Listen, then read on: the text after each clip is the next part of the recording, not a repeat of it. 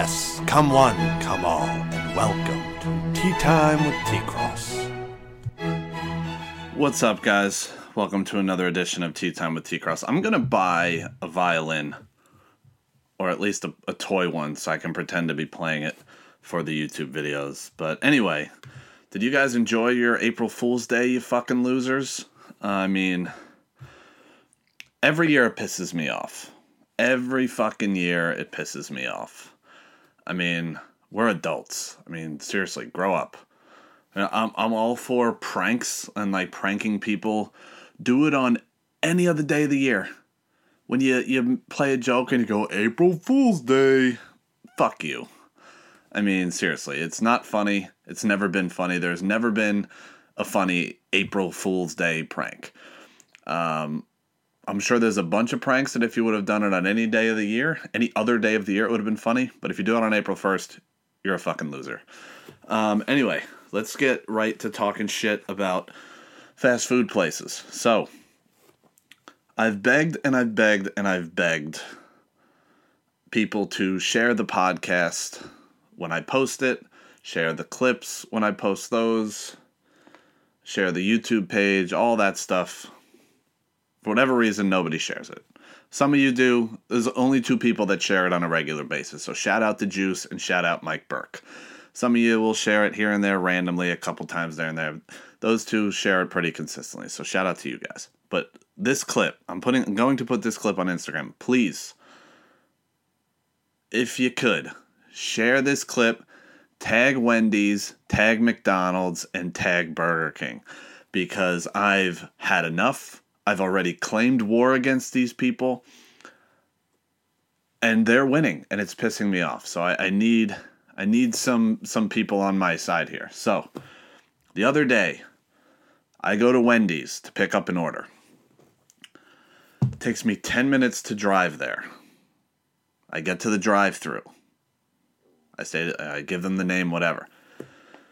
So the the amount of time I spent on the drive-through between when I first got online to when I got to the window to pick up the food, let's just say it was five minutes, just to make the math easy here. So, 10 minutes to drive there, five minutes waiting online. It's now been 15 minutes since they've had the order. It's not ready yet. Not only is it not ready, they ask me to go sit in the parking lot and they'll and they'll bring it out to me when it's ready. So I think this is partially my fault that I I don't want to fuck over the people behind me. You know, it's not their fault that Wendy's sucks. Um, it's not their fault McDonald's sucks or, or, or Burger King or, or anybody that has it. It's not their the other customer's fault. So I don't want to be the dickhead that fucks them over. Um, so I, I say, okay, I go wait in the parking lot. And then the person that was behind me, I guess they had a big order as well. They asked her to do the same thing. She goes and pulls in right next to me. About 10 minutes goes by. So now, 10 minute drive, Five minute wait on the drive through. Now I'm sitting in the parking lot for 10 minutes. Mind you, my order was relatively big. It was six sandwiches and two drinks. Not a huge order, but I mean, not a little order by any means either. But still, 25 minutes since you guys got the order. Give me a fucking break. So some guy starts walking out with food and gives it to the, the lady parking next to me. So I rolled down the window. I said, Hey, what's going on with the Uber order? And he gives me the whole, you know, we're working on, it'll be another couple minutes, blah, blah, blah. I said, hey, buddy, excuse me, are you the manager? He goes, yes, I am. I said, you know, I'm really not, I'm really not trying to be a dickhead here, but like, why can't the food be ready when I get here?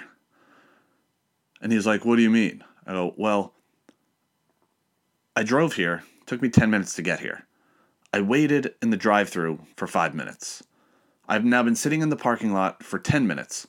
That car that just left the drive through has been the seventh car that got their food since I pulled out of there. Seven other cars that got here after me, placed their order after me, got their food before me. What's up with that? And he's like, and he gives me the whole spiel. I've heard this spiel a hundred times. Well, you know, if we make the food when we first get the order, then it's going to be sitting here for a half hour, and then we get a phone call from the customer because their food's cold, blah, blah, blah. I go, hey, buddy, let me tell you something. Let me let me bring in a little secret. Not one person in the history of the world has ever ordered Wendy's for delivery because they want fresh food. Okay? I promise you that. And I said, hey, how many times ha- have you gotten a phone call from a customer because their food was cold?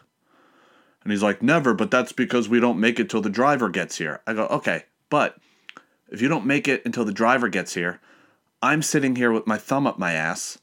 When I take too long, the customer doesn't tip me because I took too long, even though it wasn't my fault. And Uber has promotions where I need to do a certain number of rides in a certain period of time to get extra money. If I waste any time waiting around and I miss out on those other ride opportunities, you then took money out of my pocket. You get paid by the hour. I don't. I get paid per delivery. So when I'm sitting here not delivering the food because you didn't make it when the order came in, I'm losing out on money. You understand why that's frustrating for me, right? He's like, Yeah, I get it, but you got to look at it from my perspective. Well, I'm like, Look, I'm really not trying to be a dickhead here, but this is a huge issue. And it's not just Wendy's. All of you do it. It's a problem. I, I promise you that Uber is quick with sending these orders to drivers. The only possible reason that if you were to make the food and it would be sitting there for a half hour after you made it, the only possible reason that would be is because people get orders from Wendy's and they don't accept it because they know that the food won't be ready when they get there. And they know that they're going to waste their time. They know there's a high possibility that the, the customer is going to untip them because it's Wendy's. If you make the food and it's ready when the driver gets there, I swear to Christ, I swear to the God that I don't believe in that that won't happen. I promise you that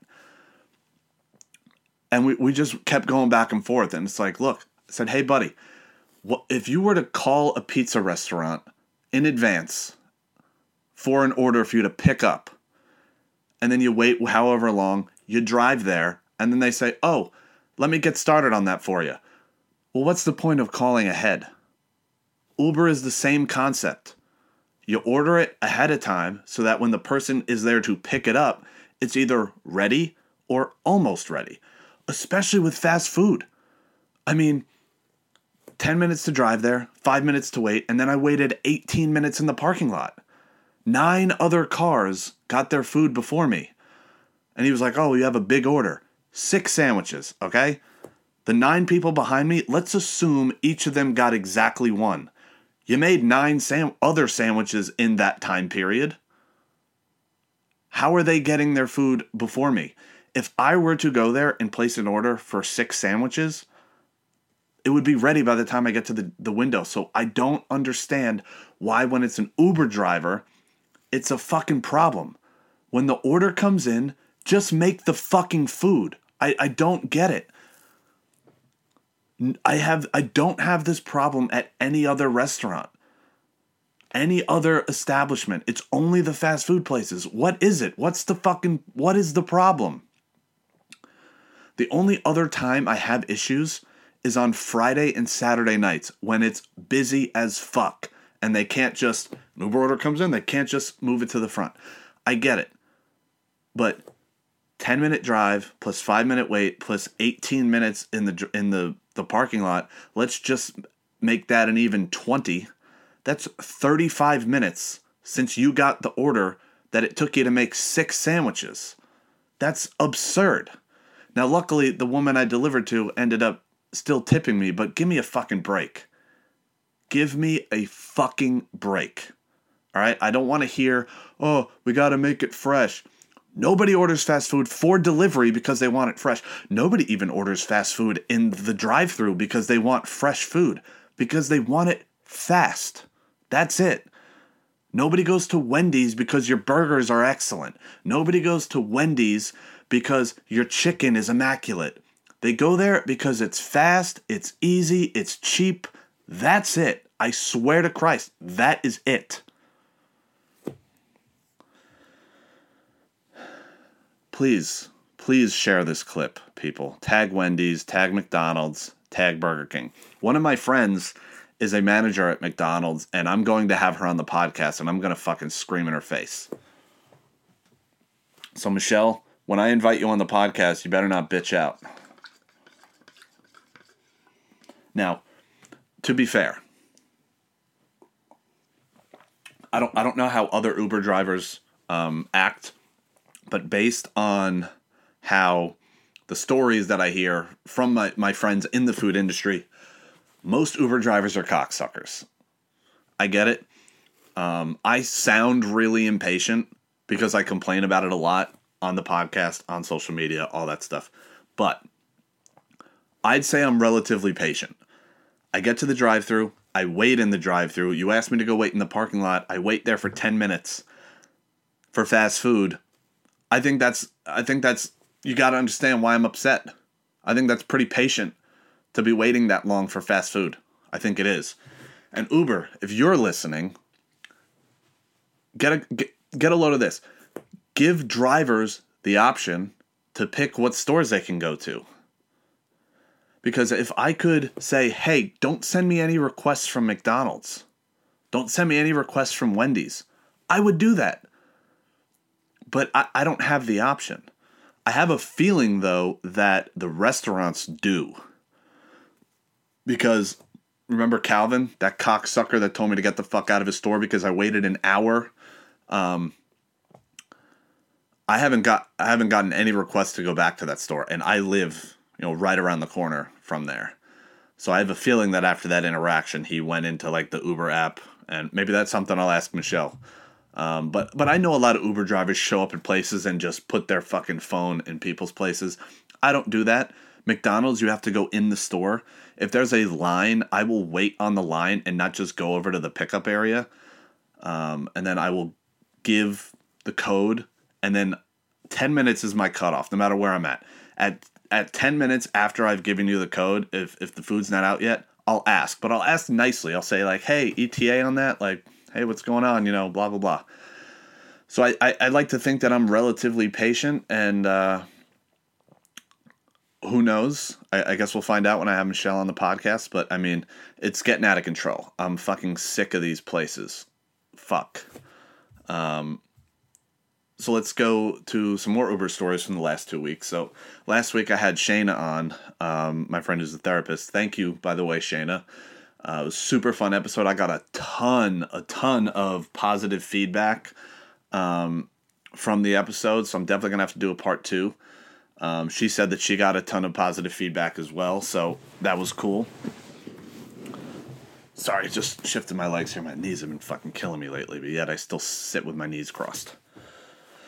So, one of the options that you can pick for your driver is wait in the car.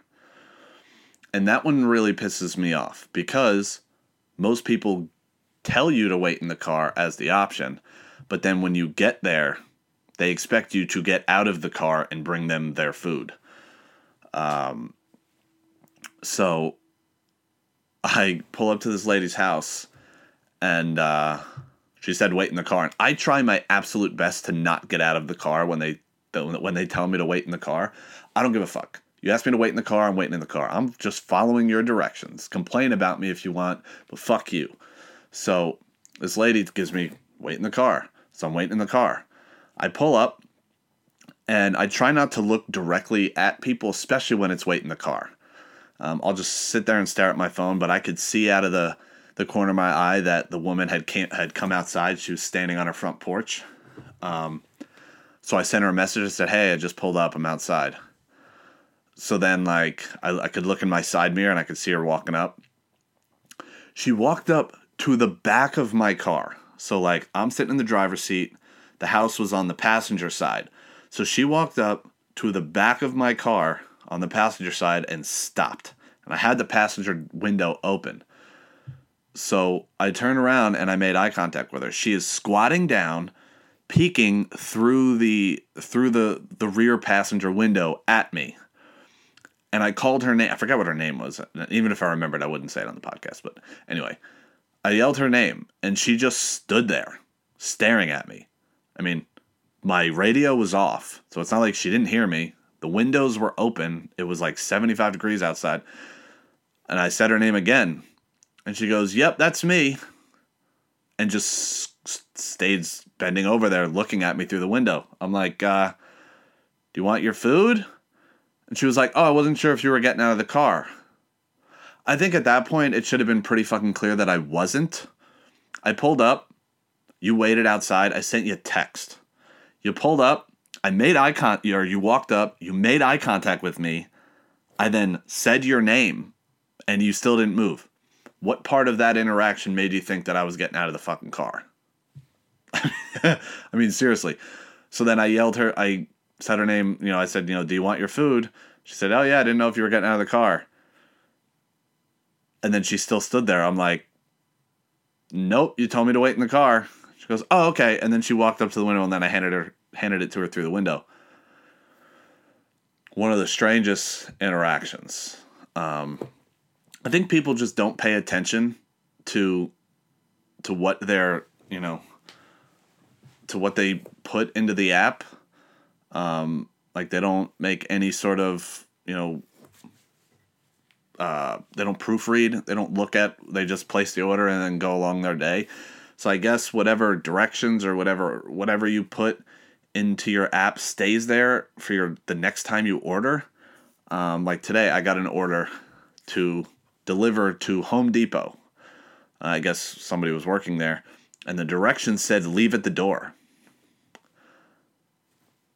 I mean, if if you guys have been to the Home Depot, you know that you know what the fuck does that mean?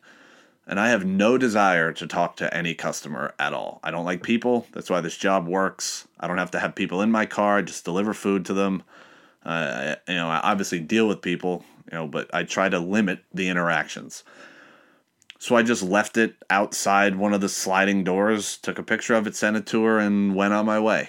Um, I don't think she wanted me to actually leave it at the door. I assume she wanted me to bring it in and find her in the store, but the directions said leave it at the door, so I left it at the door. Um, oh, is my phone in here? Yes, it is. It's in my pocket. So today, I had I had a whole bunch of interactions today. So, and if you want to follow more closely, I started an Uber Instagram page, Uber underscore nightmares underscore. So, this one place and you know me. I talk. I, I bitch about people tipping. You know, tips are about forty percent of my income. You know, I, it's on me. I have a job that's you know based on tips. Get a better job. Blah blah. blah. Fuck you. So Uber tells. Uh, I mean, I don't remember if it was like at the beginning when I first started, but you know, I'm like a platinum member because it is my full time job. So I have like all the perks that come along with the job, like all the promotions, all the you know the upgrades and on and all that stuff. So when I get a ride, it tells me what I'm going to get paid for the ride, which includes the expected tip. So based on how far away the drive is, and uh, what the pay, you can figure out when and when you are not getting tipped or not getting a big tip. Like there's certain times where I've gotten a ride and it was like I was getting paid like four dollars and fifty cents. It was a decent trip. I got paid three fifty. They tipped me a dollar. So you, you can kind of figure it out within get pretty pretty fucking close. So this person, so uh, every day now there's promotions from eleven to two. If you do a certain number of rides, you get extra money, and then there's another one from five to nine. So if I do, if I start, I usually start at 11 because that's when the promotion goes. And depending on the day, whether or not I want to go to the gym, I'll work till 9 and then max max out on the last promotion. So lately I've been trying not to not accept rides depending on how busy it is so that I can reach the the maximum on the uh, on the the promotion. So I need I needed this ride, but I knew I wasn't getting tipped. So they they wrote in for directions in all caps Call once delivered. No please, no thank you, no tip. Fuck you. So, I just want to remind all you people out there Uber tells the drivers whether you tip them or not. They know what they're getting paid, or at least I do. So, if you're not going to tip me, you want something specific done, whether it's, you know, leave it on the chair, call when I get there, text when I get there. If you don't tip, high percentage chance that I'm not going to do that. But if you say please and or thank you, I'd say it's a fifth. I'd say it's like 75% I'm not going to do it because you didn't tip me and 25% that I will. Depends on what kind of mood I'm in, how my day is going, how much money I've made, that sort of thing. But I'd say 75 25.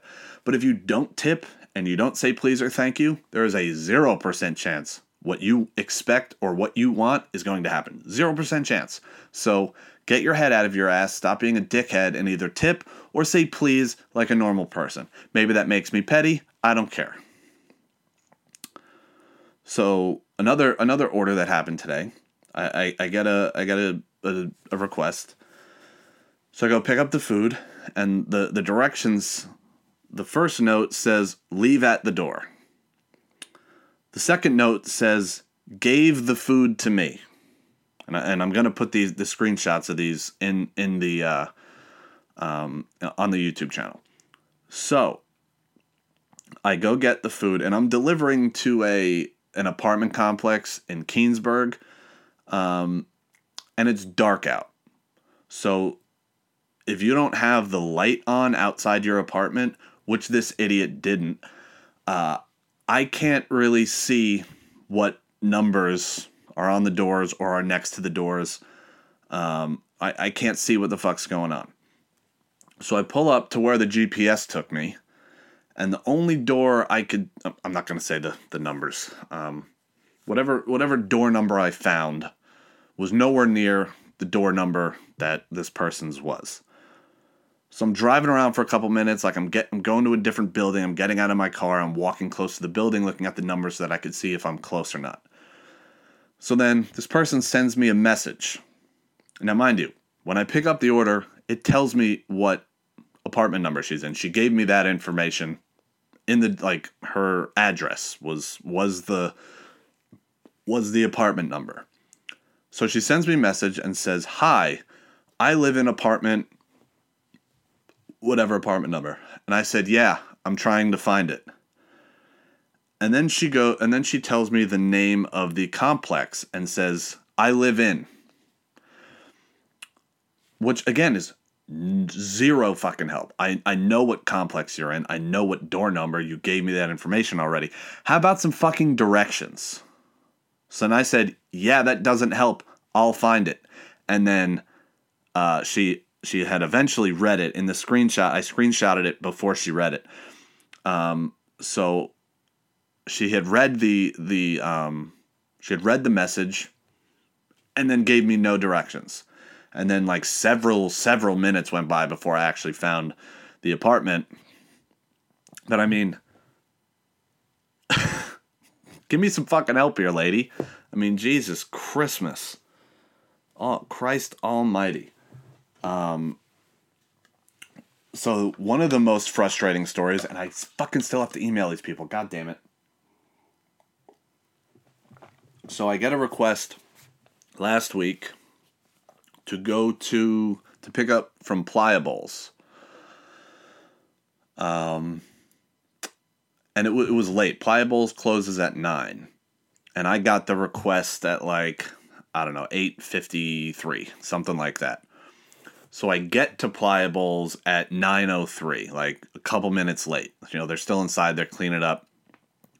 So I go in. I didn't know that they closed at 9 until, you know, I got there. And then I, you know, I looked it up later on. So I chug on the door, the the the door's locked.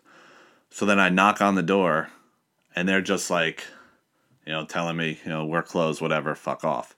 And I kind of just pointed the phone out and like, you know, made a sign for driving. So guy comes out and he's like, "What's up?" I go, hey, I'm I'm an Uber driver. I'm here to pick up uh, an order, and he goes, yeah, we're closed. And I go, well, I, I you know I got this request before the store closed, and then you know I had to drive here. And he goes, I don't know what to tell you, man. We're closed. I'm like, so you're just not gonna make this food? He goes, nope.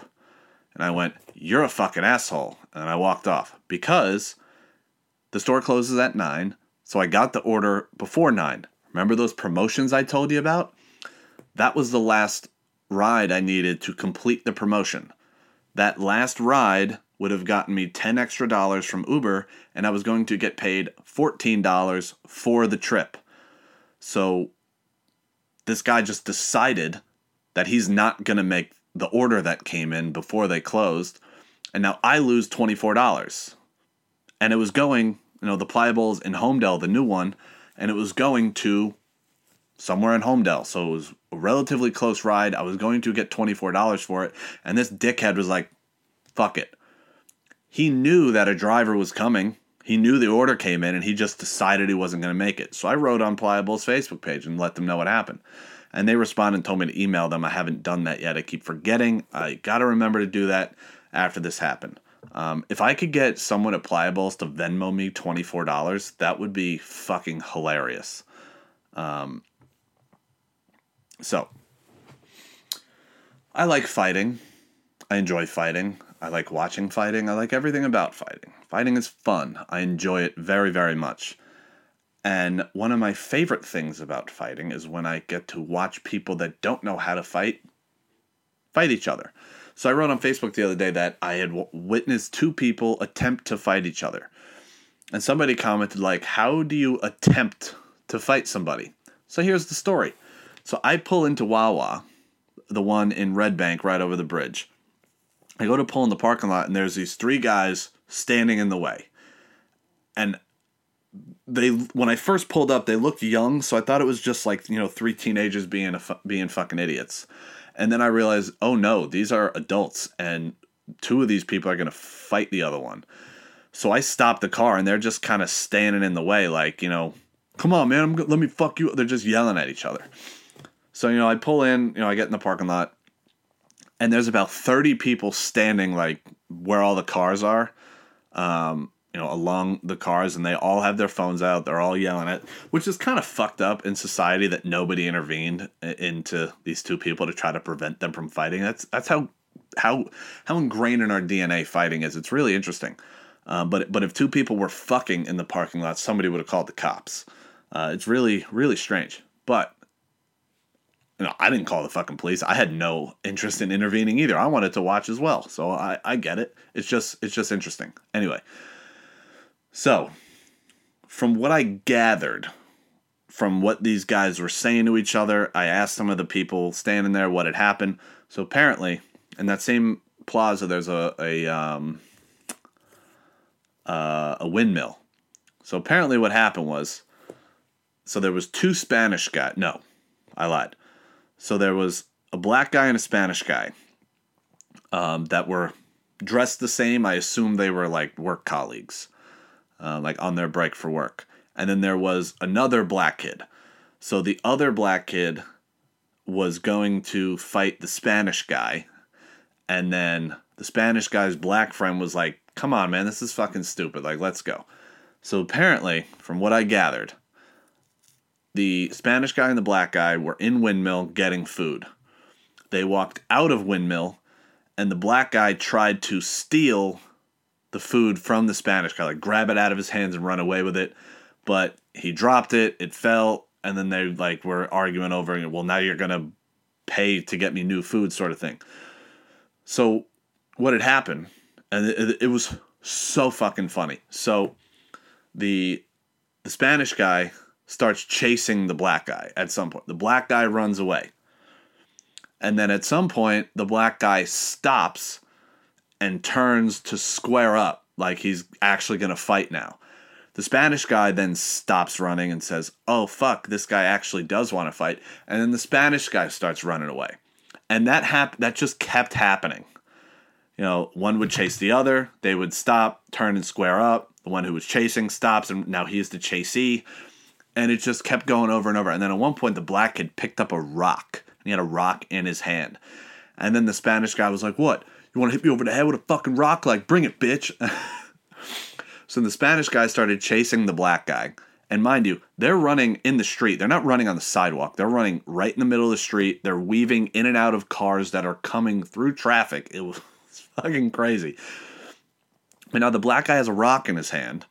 The Spanish guy is chasing him and the black guy just takes off. Like they go way down. Like he just goes At this point, now he's got the rock in his hand. Now he's just gone. He took way the fuck off. And then everybody's like, "Oh, why you running, bitch?" Like everyone's screaming out, and he just took off. And it was hilarious. And at some point, somebody, like I think the black kid had a phone in his hand. He said he was going to call the cops. I, I'm not entirely sure if if what information I was given was accurate, but eventually, like when the black kid took way off, you know, the Spanish guy and his buddy, I guess, went back into windmill and bought more food. But these guys just chasing after one another, then stopping and squaring up, and then oh shit, this guy does want to fight. Now I'm gonna run and go. It was hilarious. I loved every second of it. I'm glad I witnessed it.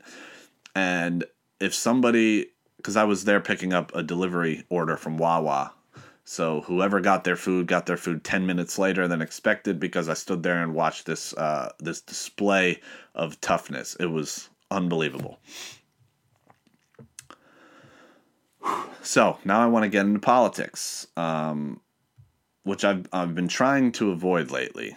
Um, but in the world we live in, it's right in your face. It's kind of hard to avoid for a little bit. So reports came out this week that Joe Biden is going to restart the production of Trump's border wall, which I didn't even know started. To be completely honest, I had no idea that that the that it had even started being built.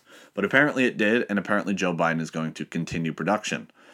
So, Joe Biden thus far uh, in present in his you know three months of presidency, two and a half, I guess you would call it. The end of January is now the beginning of April, so two and a half months. He's continued the wars. Not that he campaigned that he was going to end it, but he bombed Syria without uh, without an act of war uh, declaration of war from Congress. So that's a war crime. He should be in fucking prison. Uh, he has cut off um, oil supply, uh, which killed thousands of jobs. Um, and then gas prices went through the roof. I people are some you know Biden supporters are saying it's not his fault. Trump supporters are saying it is his fault. I have no fucking idea. He bombed Syria, which has oil, and then cut off oil production from, I think it was from Canada to America, like that pipeline, which killed like 10,000 jobs. Um, so, like, if we're going to be killing jobs and killing people, at least keep the gas prices low. But no, you, you, you kill jobs, you kill people, and the gas prices raise. Not a good thing happened in any in any way in that situation. Uh, and now he's continuing the border wall. So here's what I have to say: for all you Biden folks who were all gung ho about Biden because he's not Trump and he's going to be better and this and that, checkmate. If you're one of these Trump people that went and stormed the Capitol, or your your entire Facebook feed is, "Oh, Biden sucks. He's this and that," checkmate. He is Trump 2.0 with a more quiet demeanor. That's it. I've been saying it from the beginning. Biden even said it himself. Nothing will fundamentally change. That is a quote by Joe Biden. He said, When I win, nothing will fundamentally change. So I guess he's not acting like a politician because he didn't lie. He said nothing will change. Everybody voted for him. Nothing's changing. So I've been saying it from the beginning. Joe Biden is a Republican. Joe Biden is Donald Trump without the Twitter rants, without the rallies, and without the this and without the that. So I I don't like Joe Biden, never have. But if I had to pick between Trump or Biden, I'm going to say Biden just because he's a calmer demeanor. But I'm not going to pretend like Joe Biden is doing anything differently than Donald Trump because thus far he's not he's doing exactly what Donald Trump would have done. So, you know, everybody saying Trump 2020, keep your flags up because he's still there. He is absolutely still there. He's just he's just named Joe Biden for this term. And then eventually when he dies will be named Kamala Harris for the rest of this term. So you get what I'm saying here people? Hate to say I told you so. Um, also, guns. I want to talk about guns. So, um, I definitely consider myself um, more left leaning for the most part, um, but I, am definitely pro gun. Uh, I, I, I think guns. I don't want to say the word important, but I think I don't think we have a gun problem in this country. I know a lot of people do. I might get some hate for that. We have a mental health problem in this country. All right? So there are more legally owned guns in this country than there are people. There's 350 about million people in this country. So that means there are more than 350 million legally owned guns. Right? Now, I don't know the exact numbers of people that are killed uh, you know, in mass shootings, but it's not a lot. I mean, the mass shootings are terrible. They happen often, but the when you look at, you know, the number of people that die from mass shootings, considering how many fucking guns there are, we don't have a gun problem. Almost all of the the mass shooters are on some sort of mental health drug or medication or have seen some type of, of counseling. Um, and, you know, they're not mentally well. And I don't know whether they got their gun legally or illegally, blah, blah, blah. But making guns illegal, it, it doesn't, it, that won't solve anything. Literally will solve nothing. You made drugs illegal. That didn't fucking work. Um, all, all you're doing is would be taking the the guns away from law-abiding citizens because people are still going to find guns illegally just like they did drugs. But here's what I, here's my point that I wanted to get to with guns. So people like to if you if you, if your argument for guns is like people need to have the right to protect themselves and their home. That I'm totally with. You know, I, I, I talked about it on my podcast with Mike. I, I don't trust myself with guns because I, I am mentally ill. I, I have had suicidal thoughts and tendencies. So if I were to own a gun, I think a bad day could turn worse, if you get what I'm saying. So, but it's not just about me. The world isn't just about me. A lot of people defend their house with guns. You know, a lot of the most deadliest uh, uh, cities in the country, you know, DC, Baltimore, Chicago, they have strict gun laws. Clearly doesn't work. So there is a mental health problem. I don't know how to solve it. Um, I, I, I am totally on board with making guns I don't want to say exactly harder to get necessarily, but I think background checks need to be stricter. I think rules on who can and cannot, nah, that that's not what I mean. I, I don't know how to word it properly, but I think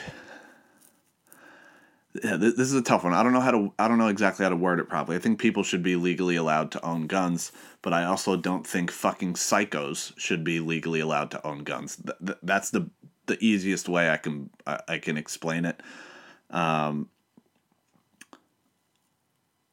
but my biggest problem with the pro gun people is that a lot of them say, you know, we need to keep ourselves armed in case our government turns tyrannical.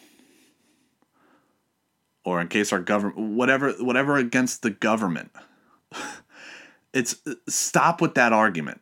The government has tanks, the government has drones, the government has bazookas, the government has the strongest military in the fucking world. If we went to war with our government, we I don't care how many of us there are, we would be fucked. If the government wanted to come to your house and take your guns, there is nothing you could do to stop them. I'm like you're going you're going to either die, your family is going to die, or they're going to take your fucking guns. So this whole oh, we need to have guns so that we could uh we can protect ourselves from a government. It's the dumbest fucking argument. It, it really is super fucking dumb. Um, and I'm sick of hearing it. You know, if you want to say I want to protect myself from intruders, I want to protect my family from intruders, I want to protect my, you know, my community in public. If a mass shooting were to happen, I have a gun, I can stop the person, whatever. Stop saying you you want to use it to protect yourself from the government because you would fail miserably at that. Um, And last thing on the politics here is, that I want to talk about with the whole COVID thing, the masks, the mandates, the you know the this and that, you know the vaccination cards, and you know a lot of colleges are are starting to require uh, full vaccination and proof of vaccination to uh, go to their college. Um, professional sports, um, excuse me, stadiums are are requiring proof of vaccination to get in. So I'm fully against. I think people should get vaccinated. I think the idea that you need to show proof of vaccination, I think it's horseshit. Um, I, I think people should have the choice of whether or not they want to get vaccinated. It's, it's it's the world that we live in. I think people should have a choice. I think risk is a part of life. Um, you know, I, I think clearly the lockdowns didn't work. Um, at, at first, I, I was for it. Clearly didn't work. I don't know how much worse it would have been had we not locked down at all. There's no way to know that, but clearly didn't work. You know, six hundred thousand people still died in this country in the last you know thirteen months, whatever. But I'm sick of hearing people saying, you know, it's not about safety, it's not about health anymore, it's about control. Like, stand up. What part of your life isn't about control? Genuine question. What part of your life that you have right now is not about control? every little thing that that has happened in you know the the history of the United States government has been about control. All of it. Facebook, social media, that's about control. They take your information, which has just been which was proven by Edward Snowden. They spy on you, which was proven by Edward Snowden, and it was deemed illegal. It was it was just you know just recently. It was, it was it went through the courts. It was proven that what they did was illegal Nobody stopped it. That's about control. They sell your information without your consent, which is illegal, and there's not a goddamn thing you could do about it. That's about control. Let's let's make it even simpler. Stoplights. Middle of the night. Nobody around. You have a red light, you can't go through. Control. You do that, the the the cops can legally pull you over and make you pay a fee for doing that. That's about control. You have to wear a seatbelt. It's for your safety. I don't want to wear a seatbelt. It's uncomfortable. Well, if you don't follow the rules for your safety, you, we can fine you and you could you know you have to show up in court and pay a fee. That's about control. I mean, what part of life isn't about control? Cops are legally allowed to hide behind a bush to try to catch you in the act control.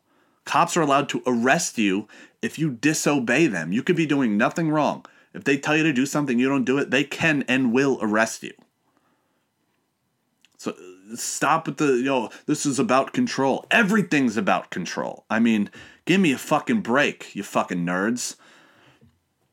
I mean, I mean, fucking medical records they, they take all of your medical records. So this, oh, you know, they're they're trying to control you and do this and that. With all of your information and whatever they want is out there. They control every aspect of your life, and that's that's okay. That's the world we live in.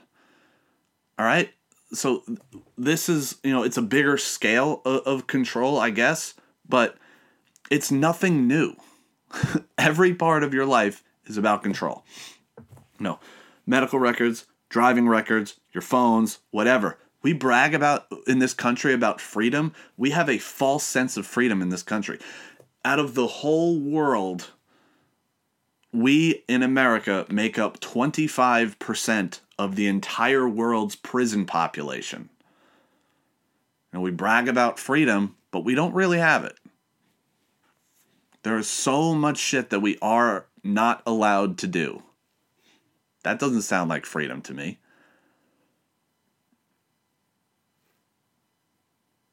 Think about it. All right, so before moving on to the fighting and MMA segment of the show, I want to tell a funny story, which I don't even remember how this story came to my head this week, but I was like, oh, that's a great podcast story. So, in high school, there was this rumor floating around. I don't even remember how it got started, but there was this rumor floating around that if you sprayed Axe body spray on your your nipple for like 15 seconds, something like that. Because I guess Axe body spray was cold, I never used it. I like roll on deodorant, whatever. But I guess it's cold. So if you the idea is you spray it on your nipple and then you flick your nipple, your nipple comes would come right off. So there was one time I was doing batting practice for baseball. And I don't remember if it was me that hit the ball or whatever, but we I was at practice and it was the batting practice portion and somebody, I don't remember if it was me or whatever, my dad was pitching. We didn't have an L screen. Um, for those of you that don't know, there's a screen in the shape of an L where you you know you throw the ball over you know the L part of the screen, and then you know at, after you throw it, you kind of duck behind you know the tall part of the L so that if they hit the ball back at you, it'll block it. We didn't have an L screen on the field that day. Somebody hit the ball right back at my dad, hit him right in the chest, hard as fuck, like right in the nipple. He got a brutal bruise. It went from like the center of his chest all the way up under his armpit. It was really, really bad bruise. So I took a picture of it, and something in my brain went, I'm going to tell everybody that my dad flicked his nipple off. So I did. I showed the picture to people. I sent it, I, I texted it to people. People were sending it everywhere. Oh, Tom's dad did the axe trick. So then I told my dad about it. Like that day after school, I was like, hey, uh, if anybody asks you about this, uh, it'd be be pretty fucking cool if you went along with it. If you don't want to, I could give a fuck, but I think it'd be hilarious. So my dad just took, like people would ask him about it. Like we'd show up, you know, at, at basketball at a basketball game or, or, or another baseball practice or you know North football game or wherever the fuck we would go. People would ask him about it, and he would always go along with it. Like, yeah, man, it wasn't a big deal. Like, yeah, it happened. I didn't think it would. Oops, whatever. Like, what do I need my fucking nipple for? so then, like years years would go by, and somebody like, you know, a couple years after high school, somebody like randomly sent me a text like, "Hey, I don't know why I just thought about this, but somebody told me, or not somebody told me, uh, it, it just came to my brain like, whatever happened with your dad's nipple?" And then I just started telling people that it grew back. Yeah, his nipple just grew back. Like we didn't think that would happen, but I guess nipples grow back if you lose them. So I don't think I've ever told anybody that that story was bullshit, but I told that story when am I 27 right now? I probably told that story 12 years ago. I don't think I ever told anybody that it was bullshit. He got hit in the chest with a baseball and that it was a bruise. Um, it's a fucking classic Crossan story. Um, thank you, Dad, for going along with it. That's you're a fucking champ. Um, but if anybody asks you about it now, you can tell them it was bullshit. so now let's get on to the the fighting portion. So uh, Ben Askren and Jake Paul had a uh, had a press conference, and it was really hard to listen to. Now I'm a big Ben Askren fan. I always have been. I like the way he talks trash, if you even want to call it that. Like he just doesn't give a fuck. His give a fuck meter is is below zero. He is so unbothered by anything. He like literally nothing bothers him. It's hilarious. Um, one of my favorite Ben Askren clips is like think it was before his fight with Robbie Lawler, like before he'd even fought in the UFC. He was in the UFC. He was at a press conference, and he was like, you know, I win one fight, or I win a fight, or I win two fights, or whatever. I'm right up there with a title shot with Kamaru Usman. And I guess they knew each other from wrestling back in the day. And I guess back in the day, well, not I guess, back in the day, people used to call Kamaru Usman Marty. That was his name, Marty, and he, you know, he went to college in Nebraska. Marty from Nebraska. So I guess eventually he didn't like that name, so he started ha- asking people to call him by his birth name, which is like Kamarudeen, I think is the full name, but people just call him Kamaru or Kamaru, however you pronounce it. And so then Ben just kept calling him Marty and kept calling him Marty.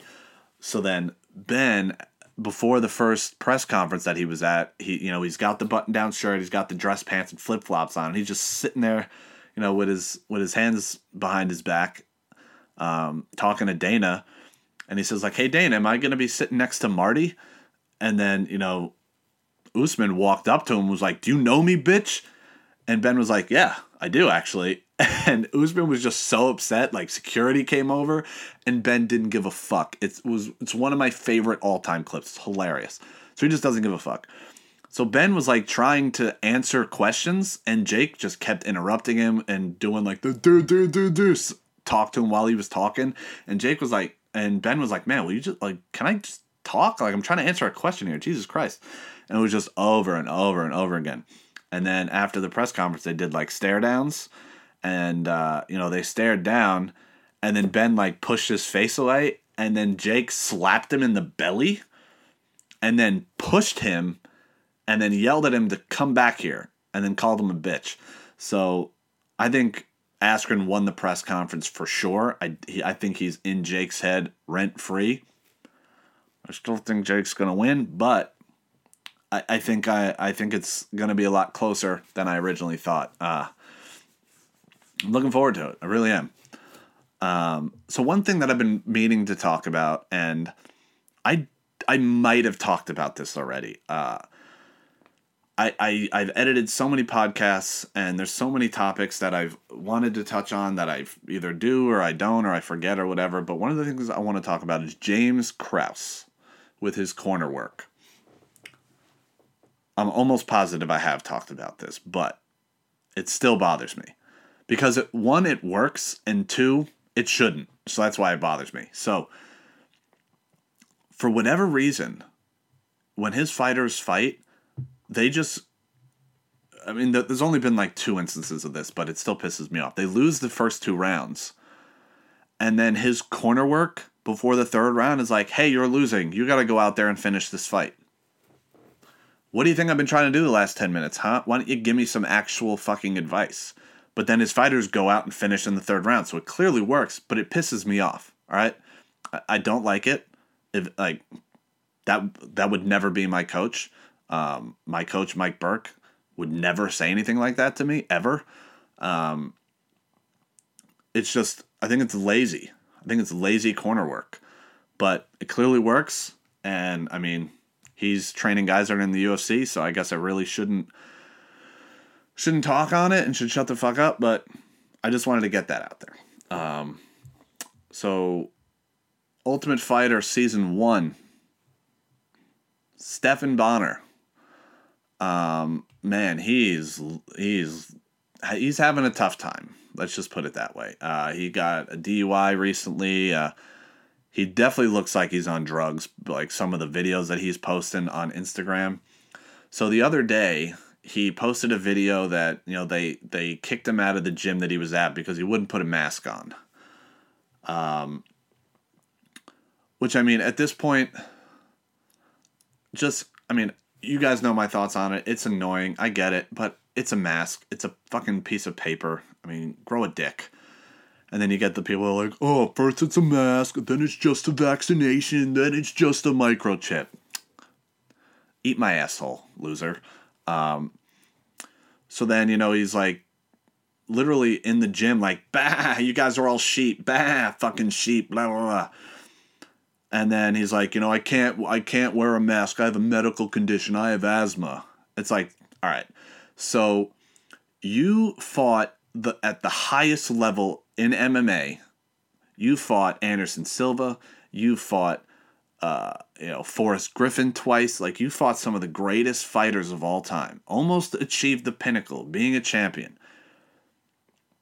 Arguably the greatest fight in UFC history you were in but the thing that really defeated you is a piece of paper over your mouth.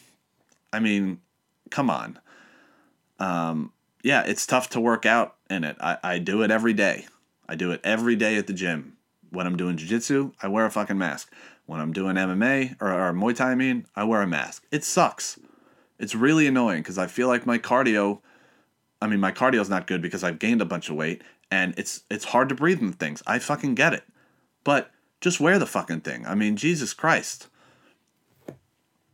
Un- unbelievable. Like, highest levels of MMA, but the thing that defeats you is a piece of paper over the face. I mean, unbelievable.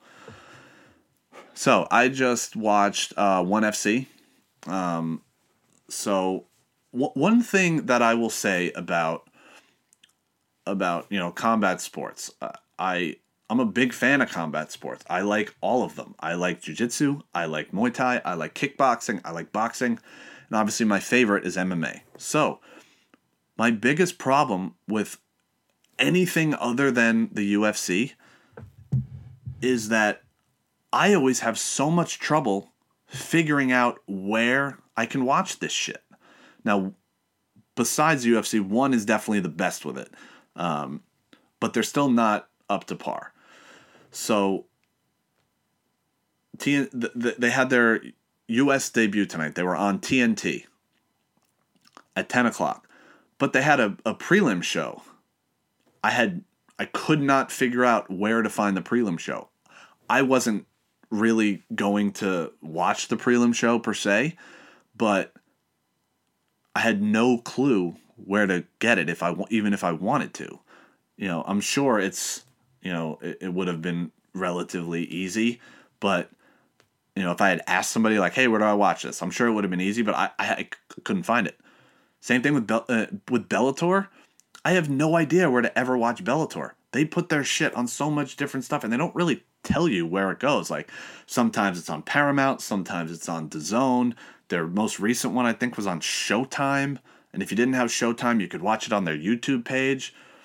I mean, the UFC before every show, they they put out the card and say, "Hey, this portion is on is on ESPN Plus or UFC Fight Pass.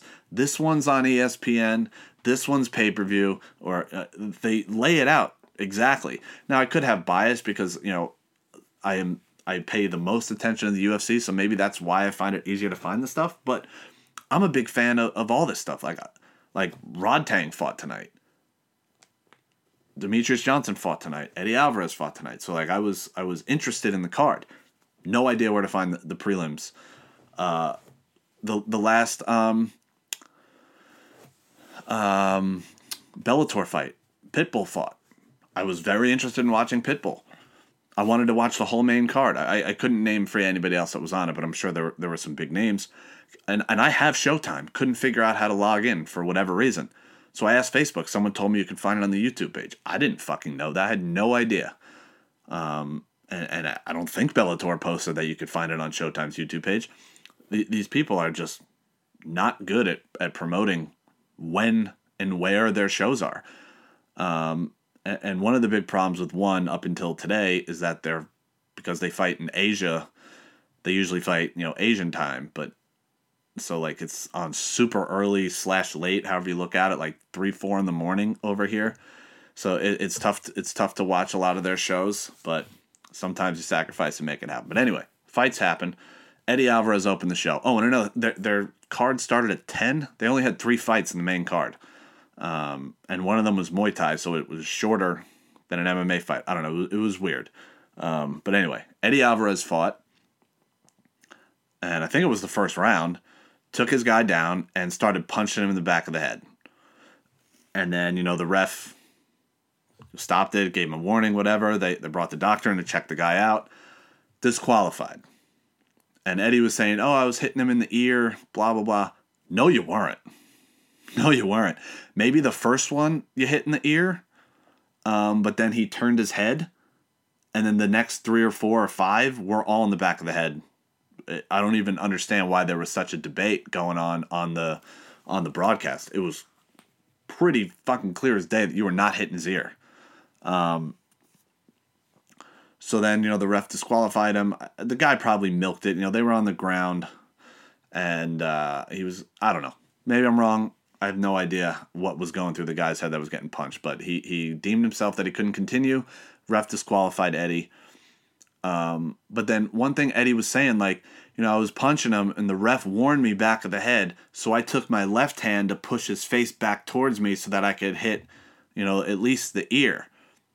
And then they showed the replay, and that's not what happened at all. It's not at all what happened. Like the guy had an overhook on Eddie's left hand. Eddie Eddie couldn't couldn't have pushed his face back, and he didn't. Um, I'm not saying that he's lying. Maybe that's what he thought he did, but he absolutely did not do that. Those shots were absolutely illegal. And if the guy couldn't continue, the ref made the right call, absolutely disqualifying him. So I, I don't understand why everybody was so mad about it. It, it seemed like the right call to me. Um, and then Demetrious Johnson fought. and it was really interesting because after the Petr Yan thing and Aljamain Sterling that happened a few weeks ago, where Petr Yan kneed Aljamain Sterling in the face while he was down, uh, Demetrious Johnson was saying, you know, you should be able to, to knee a downed opponent. And I agree. I think you should, for sure. Um, because what's the difference if you can knee someone in the face when they're standing as opposed to them having a knee on the ground? It's It, it literally doesn't change how much damage is done. Um, so I, I agree. But then uh, Demetrious Johnson, you know, went in for a takedown, got caught with an uppercut, got knocked down, and then you know the the guy on top of him, I forget his name. He just fought too. I, I don't remember his name. Uh, something Moraes, uh, clearly a fucking stud. So then he, he kind of had him in half guard, but then the free leg was on the side of the head. So he just kneed Demetrious Johnson in the face and then followed up with a couple punches, and he's out. So it's pretty ironic that he was like, you know, champ, champion, championing, campaigning.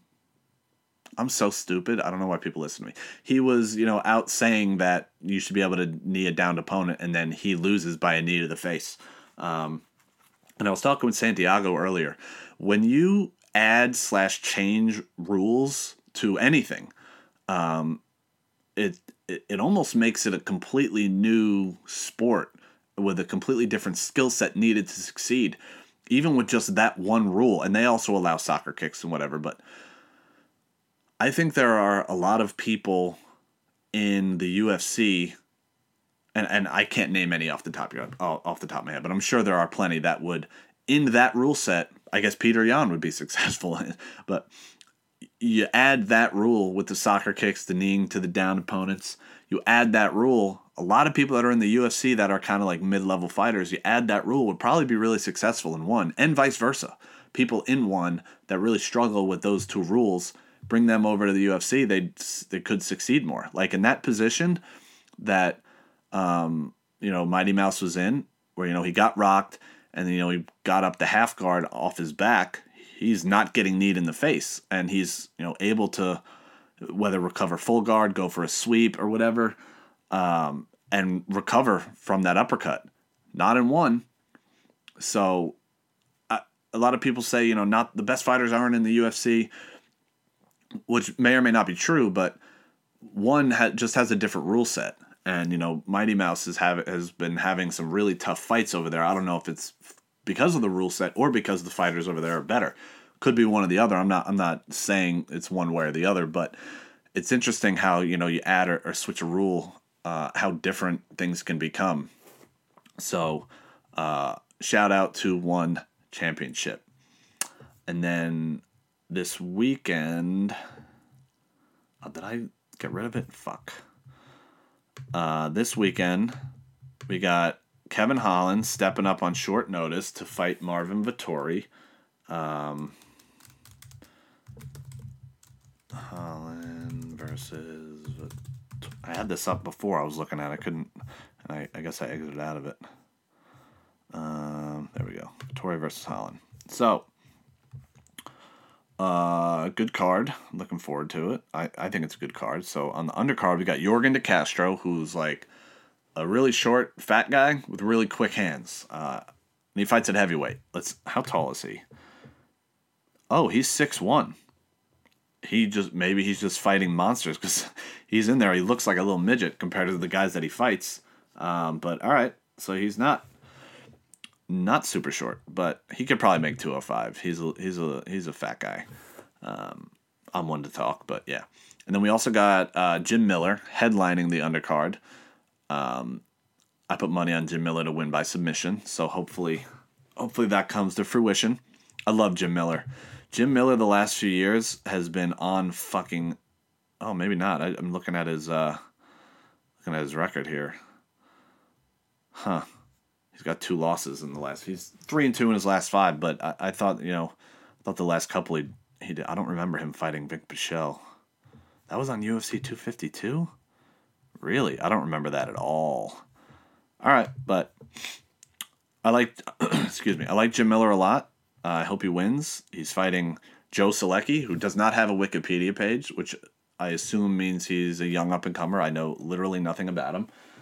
Um, but then Opening up the main card, we got Mike Perry versus Daniel Rodriguez. Now, Mike Perry, um, I liked him when he first came into the UFC, and then he went a little fucking crazy. You know, started punching old guys in bars and and you know apparently threatening to kill his girlfriend or, or whatever, um, which I have I have my own thoughts about that, but whatever. I'll move on from that. Saw an interview with him today. He just had a kid recently, so he just had a kid and then had his one year anniversary with his baby mama. So he got that girl pregnant right out the gate. Maybe it'll work out for them, maybe it won't, whatever. But his demeanor in these interviews this week, he is a new person since he, like, completely new person since he had this baby. And uh, it's really interesting to see. Uh, one of the things he said in one of his interviews today was like, hey, I, I never gave a shit about being a role model. Um, you know, it, it was never my job to raise other people's kids. I just didn't give a fuck. Like you raise your own kids, and then I had a kid, and I was like, oh my god, I need to be a better person because I'm gonna teach. I'm gonna teach this little kid, like this baby, everything about life, and I'm just I've just been fucking around. So I don't know how that's gonna translate into the cage. We will find out on Saturday, but it's it was really interesting, really interesting to see. Um, and then we got Nina Ansaroff. Is it Ansaroff or Ans- Ansarov? Ansarov? I don't, I don't know how to pronounce it. Um, is fighting Mackenzie Dern at strawweight. Uh, really interesting fight. So Nina is one of the best girls in that division, I think. Um, she lost her last fight to Tatiana Suarez, who is also one of the best girls in that division. But then, you know, she had a baby with um, Amanda Nunes. And sidebar, whenever, you know, ESPN MMA or whatever posts about their baby, the comments that that that are on these pages are fucking disgusting. I feel so bad for for those two women cuz I would imagine they have to read some of these comments. So these two women are fucking savages that they can, you know, put up with, you know, those types of comments from I mean, I understand it's strangers and whatever. It's still hurtful. Um, the, the type of shit that's that's written out there. It's disgusting. But congrats to them on the baby. I hope they're happy, and I hope the baby uh, has an awesome life. But anyway, so Nina uh, Ansarov is excellent. Obviously, her wife is the greatest female fighter, arguably the greatest fighter of any gender of all time. So she's making a comeback. Long layoff against Mackenzie Dern. Now, Mackenzie Dern is without question the best female uh, jiu-jitsu artist in MMA, maybe of all time. Uh, I would say it's between her and probably um, Kyra Gracie. I'm sure they've had matches together at some point. I don't know how they went. Um, Kyra retired. I don't know. I don't even know if Kyra had any any sort of MMA fights. I'm sure she did, knowing that she's a Gracie. But Mackenzie Dern beat Gabi Garcia, who literally weighs twice as much as her. Not exaggerating at all. So, arguably the greatest female practitioner in jiu-jitsu history, definitely in MMA. So, she's been making some strides in her striking. She's not an elite level striker by any means, but she's making gains. She's also tough as fucking nails. She can take a beating. Um, in her last fight, was it her last fight? I think so, where she broke her nose. And then in the interview afterwards, she was like, huh, she was like laughing about it. I always wonder what it felt like to break my nose. Like, she's a fucking beast. Um, so that's a fight that I'm really interested in. Because uh, Nina, uh, I don't even know what she would classify herself as, as far as, um, you know, her her strengths. Um, so she's a third degree black belt in Taekwondo, a purple belt in Brazilian Jiu Jitsu. So I'm going to assume that she considers herself a striker. Um, so classic striker versus grappler matchup.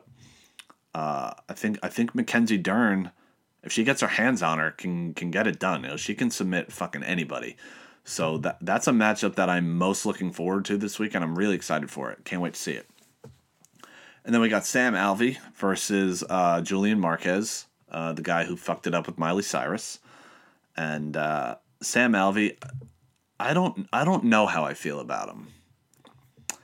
Uh, you know, he's lost four in a row. and then his most recent one, he had a draw. So he hasn't won a fight in three years. The smiling thing, it bothers me. I, I don't know why. He just he seems like a happy guy. You know, he has his wife in his corner. I don't think his wife trains. That's always weird to me. Mike Perry does that as well. Um, that's always weird to me.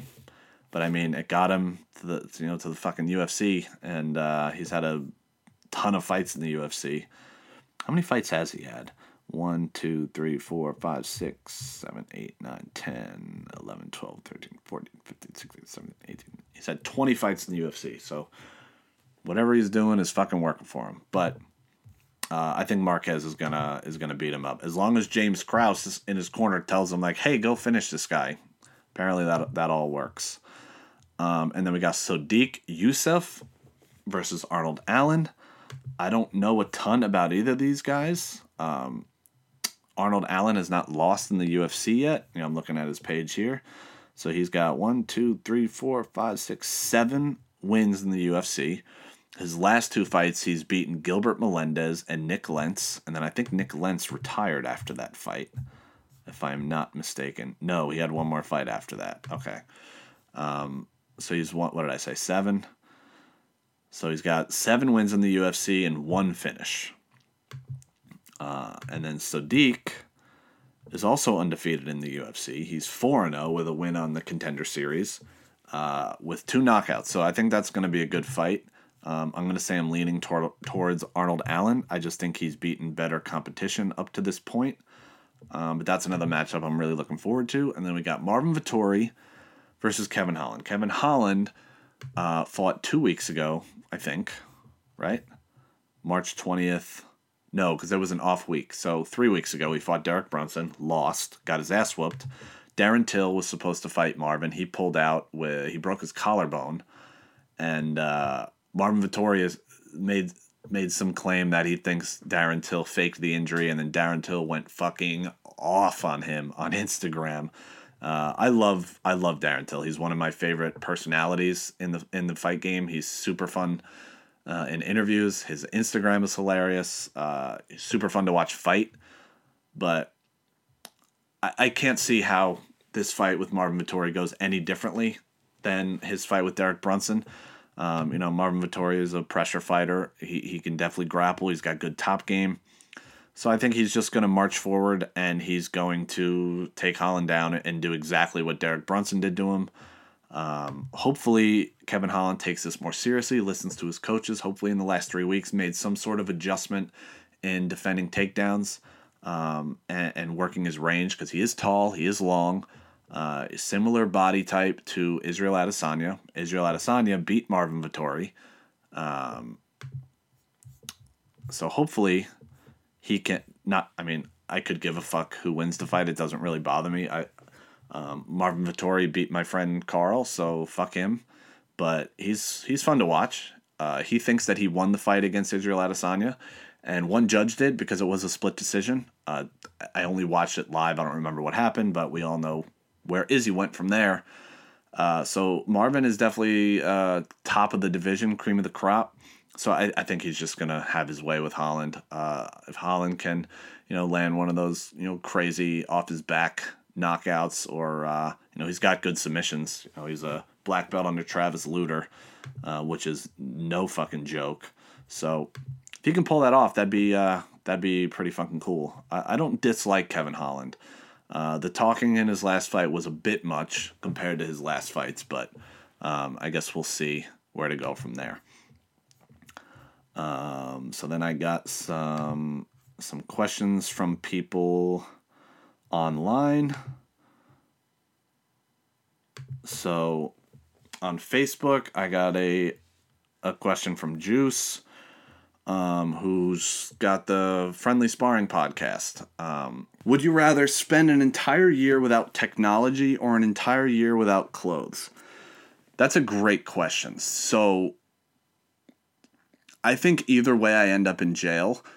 Uh, without clothes, obvious reasons what I mean by ending up in jail. Um, fucking, this camera's too bright now. Let me switch it. I don't remember what I had it on. Fuck. Whatever. I'll just leave it. Whatever. So either way, I end up in jail with without clothes for obvious reasons. Uh, without technology, I'd probably stab somebody eventually. Um, actually, you know what? No, technology as a whole, no. I, I like TV too much.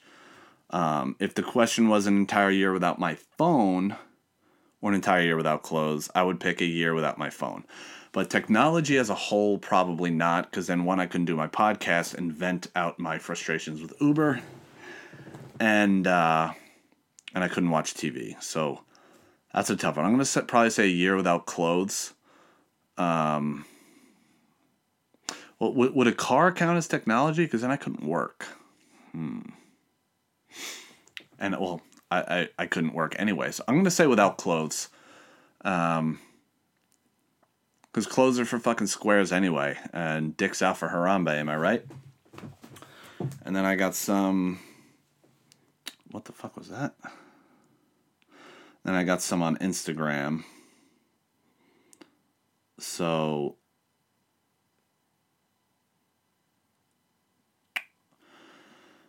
All right, so I got complete thoughts on Jon Jones from Benny. All right, so I'm glad that I didn't forget that question because I wanted to talk about that. So, I have a lot of thoughts on the situation with Jon Jones right now.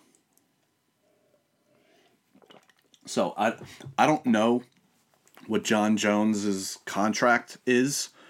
I don't know what his, you know, guaranteed money is. Actually, what was let's let's look it up. So so first of all, Jon Jones doesn't is not a big star. He does not sell a lot of pay-per-views. Um his, if you his two fights with Daniel Cormier were his biggest um were his biggest pay-per-views. Uh because there was a lot of animosity there. So so if you take those two out, he's he's headlined 11 other pay-per-views.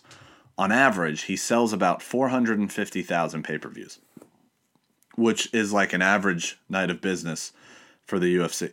It is by no means superstar level. Um,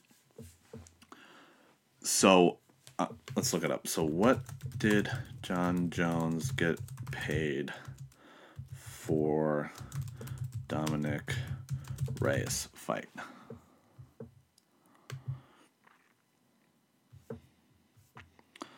So this is from sportskeeda.com.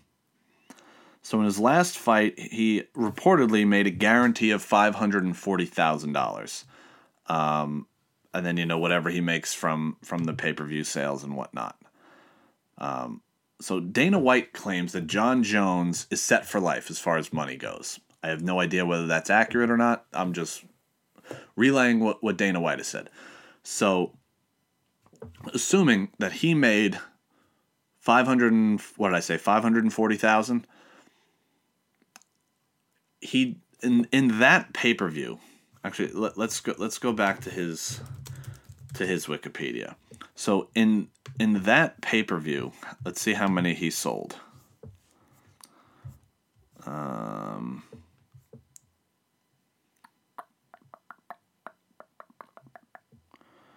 Uh, where is it? Where is it? Where is it? Was that not on pay per view? Or did they not update it? Huh? It's not. It's not listed in his pay per view bouts. So let's let's click on it. UFC 247. How many buys? How many buys? How many buys?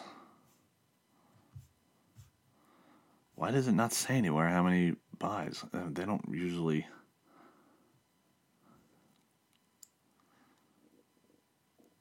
Fuck. UFC 247 pay per view buys. I'm so sorry that I'm, I'm getting so far off. Um,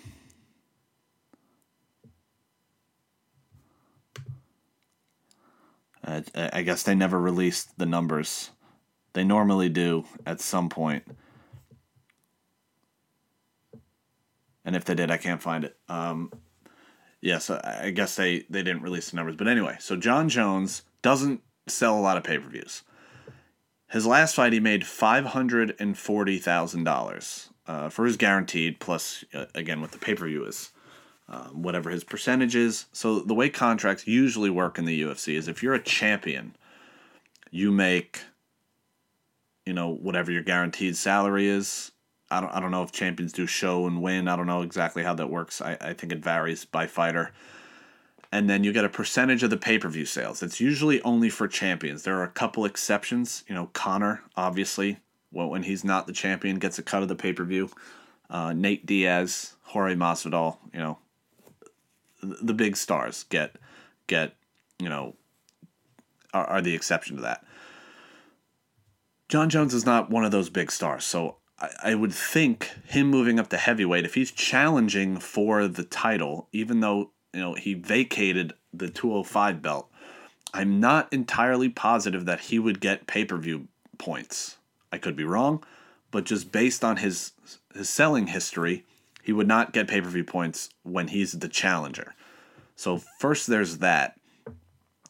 So he's saying now that if the UFC offered, I don't know if this was an offer and he was like counter offering through the public, he said, if the UFC were to offer me $8 million, that would be too low. His coach came out and said that Jon Jones versus Francis Ngannou, Jon Jones wants $50 million.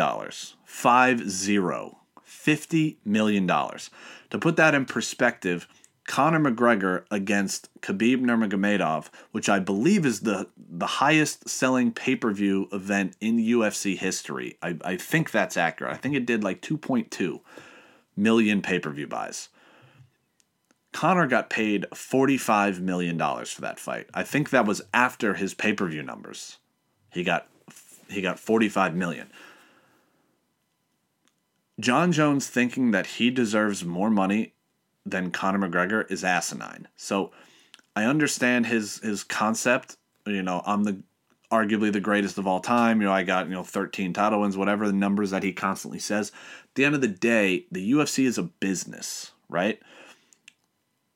So Conor has lost, you know, his last however many fights. Uh, if you want to count Floyd, I guess that would be three in a row. No, because he fought he fought Cowboy after that. So whatever. He's lost at least his last two. Uh, no, I think even that's wrong because he fought Cowboy and then he fought Poirier, whatever. So he, he hasn't done all that great the last number of years. But at the end of the day, he sells the pay per views. He sells the most money. He sells, you know, he makes the company the most money, so he gets a big return for that, regardless of what his accomplishments were in the past. Jon, you're great. Excellent fighter. Obviously, one of the best of all time. Definitely top three. Um, if you want to tarnish his legacy because of his failed tests, whatever, top five, whatever you want to put him. He's one of the greatest of all time. So much accomplishment. But he does he's not a big star. He doesn't sell well. I don't know if, if it's because he's so good, kind of like Mike Tyson, where it's like, why would I spend money on buying this if I know that Jon's gonna win, sort of thing. I don't know if that's what it is. Um, but I mean, Ronda Rousey sold pay per views her whole career, no matter how bad she was dominating. Uh, same thing with GSP. Same thing with Conor. They, they sell pay per views. So Jon Jones doesn't. So for him to think that he deserves more than Conor is asinine. Um, and he's always like, oh, people like the fighters don't get paid enough, and then he's going to ask for 50 million. None of that is going to dwindle down to the lower fighters on the card. So like he's cl- like he's claiming to be a champion for for people for fighters to get paid more money, but what he means is I should get paid more money, which is fine to think that, but then don't parade yourself around like you're this big, you know, proponent of of fighter pay because Jon Jones getting paid 50 million dollars if that were to happen is essentially taking money away from the lower level guys, you know what I'm saying? Uh, should Jon Jones get paid more than $540,000? without question. I, I'm not saying that he's in his place. If that is his show, like his guaranteed pay, he's definitely underpaid for sure. Uh, but to think he he is owed 50 million just because he's the greatest or arguably the greatest of all time, it's insane. What he's doing is and I don't want to use the term afraid because Jon has never lost a fight, but I don't think he actually wants to fight Francis. I think he's willing to uh, for the right price. Shit, I'll fight Francis Ngannou tomorrow for $70,000. Like, yeah, I'm afraid. Yeah, I'd get fucking hurt, but I could pay off my student loans and then I and then I could go on with my fucking life. But him saying that, you know, he wants to fight Francis, but only for the right price. It's bullshit. He does, if he wanted to fight Francis, he would fight Francis.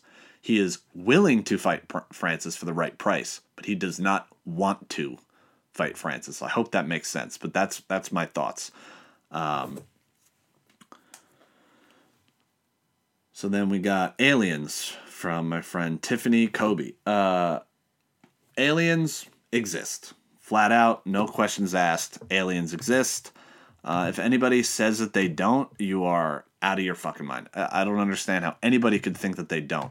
Uh, I think they exist. I think they've contacted us. I think our government knows about it, and that's why they're trying so hard to keep whatever files they have secret. Because at the last stimulus bill, I don't know if you guys know this, the last stimulus bill uh, for some reason it was put in the bill that within the next 180 days the government need, the government needs to declassify all uh, all files or all documents about aliens or, or UFOs or whatever the fuck. Uh, I think the most chilling and most uh, what's the word? The most damning evidence is Bob Lazar. Uh, and if you don't know who Bob Lazar is, I can I can I can make a whole other podcast about Bob Lazar. Google Bob Lazar. Uh, Bob Lazar made a documentary with a with this filmmaker named Jeremy Corbell. I highly suggest watching that specific documentary, and then you know other documentaries that Jeremy Corbell has made.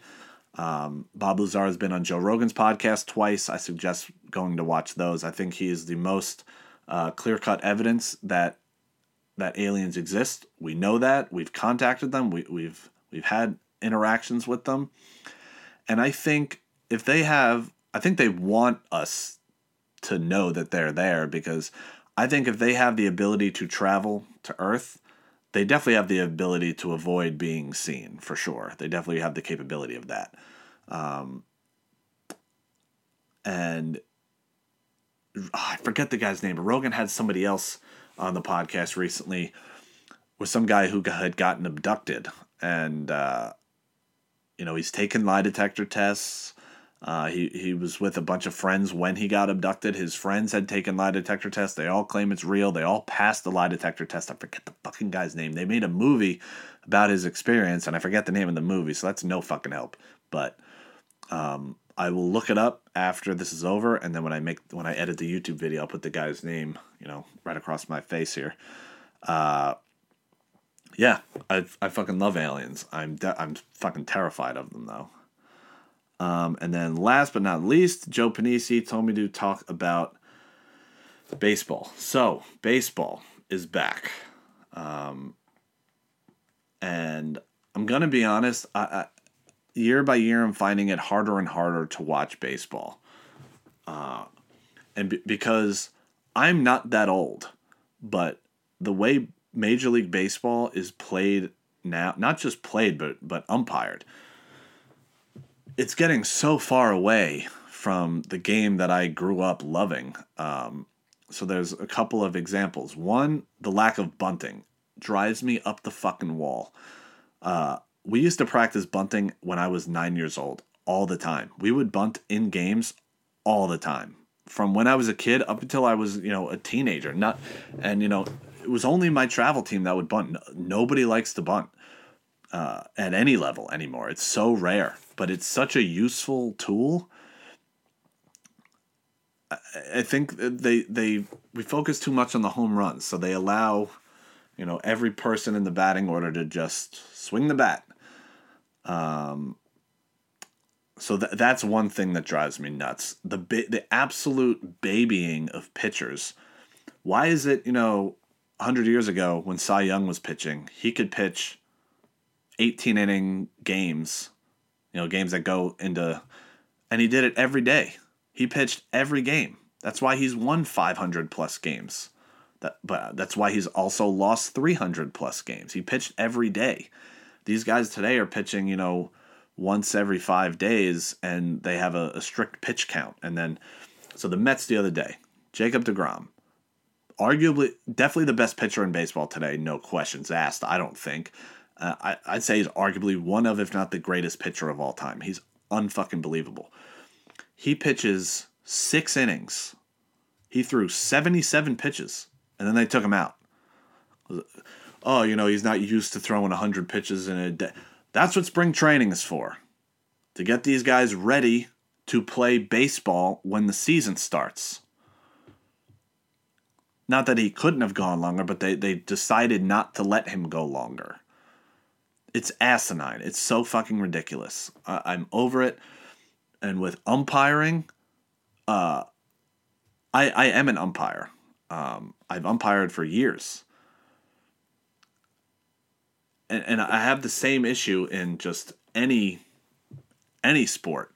I think human error in sports is part of the game. It's what makes it exciting. You know, like if there's a bang bang play at first base, the umpire calls him out. Oh wait, let's let's wait for the for the guy upstairs to watch the replay, and then he's gonna call down, and then I'm gonna challenge the play. Oh, you got it wrong. It takes the excitement out of it because you know right then and there, if I call you out, it's out. That's fucking it. And look, human error corrects itself. You're to get some calls, you're going to not get some calls. You're going to get fucked over and lose a game because of a bad call. You're going to get you're the other team's going to get fucked over and you're going to win a game because of a bad call. It's part of what makes sports exciting. So these, you know, challenges and these replays in baseball nowadays, I fucking absolutely hate it. And my dad was telling me the other day that they're trying um, they're trying out new rules in like lower level amateur ball. Um, there's like one specific league, I guess, that is doing no umpires, only um, you know, only you know computerized calls. That sucks. Other part of excite of excitement of baseball is watching the coach scream in the umpire's face and get thrown out of the game and then lose his fucking shit. Like Billy Martin back in the day, him losing his shit on umpires, it's fucking amazing. Uh, Lou Piniella losing his shit on umpires, amazing. Um, and, and that's being taken away. Uh, nobody bunts. I th- this this has always been since I've been alive, but I hate home runs. Uh, I hate how often they happen. Uh, yeah, it's cool. Somebody hit the ball far, and you know, so, somebody in the crowd gets gets a baseball. That's cool and all, but like nobody like ball hitting the gap, definite triple, like inside the park home runs. These things are like so rare. Um, I don't know. It just, it, the game is becoming so far away from what I fell in love with as a child. It's it's really disheartening. What were some of the other rules? My dad said they're they're trying to in in one of the the the you know minor league baseballs they're uh, they're making the bases bigger. I don't even know what for what reason that would be. Um, I guess to prevent somebody getting their foot stepped on while standing on a base. I mean, that happens so infrequently. I don't know what sort of problem that would fix. Um, what were one of the other rules? I mean, they have a rule now that like relief pitchers, when they come in, they have to face three batters before they get taken out. That's fucking stupid. That's about control. Ugh, back to that shit. Uh, it's so stupid. I, I I love baseball. I think I'll always love baseball, but similar to, to football, football, you know, you can't really hit people anymore. Um, it's for safety, whatever, blah blah blah. But it's become it's becoming so far away from the game that I loved as a child, uh, and it it really sucks. Um, and I mean that that's just kind of how life goes. People, things change and evolve you know, it's similar to hockey. Like they're not allowing you know fighting as much anymore, which which also sucks. Um, but I guess that's that's the way the world goes sometimes. But I love baseball. I love the Mets. Unfortunately, shout out Mike Piazza. I heard they're bringing the black jerseys back this this year. Um, oh man, that just made me sad. I love baseball so much. Uh, uh, it's the game that I know the best. Um, you know, as as big of a fan as I am of fighting and, and mixed martial arts and all that stuff, uh, there's no other game that I know better than baseball as far as the rules, the history, the players, uh, and, and just seeing it change sucks. Uh, it's it's becoming something that I I I have a hard time watching. You know what I mean? I'm still going to, because uh, you know there's still remnants of, of, the game that I like, but it's kind of kind of going away. But ho- hopefully we can kind of keep that maintained, and it, it won't it won't drift too far away from the baseball that I know and love. But that is all I got for today. Uh, once again, I hope you all had a happy April Fools, you fucking losers. Uh, Carole Baskin killed her husband. Dick's out for Harambe, and Jeffrey Epstein did not kill himself.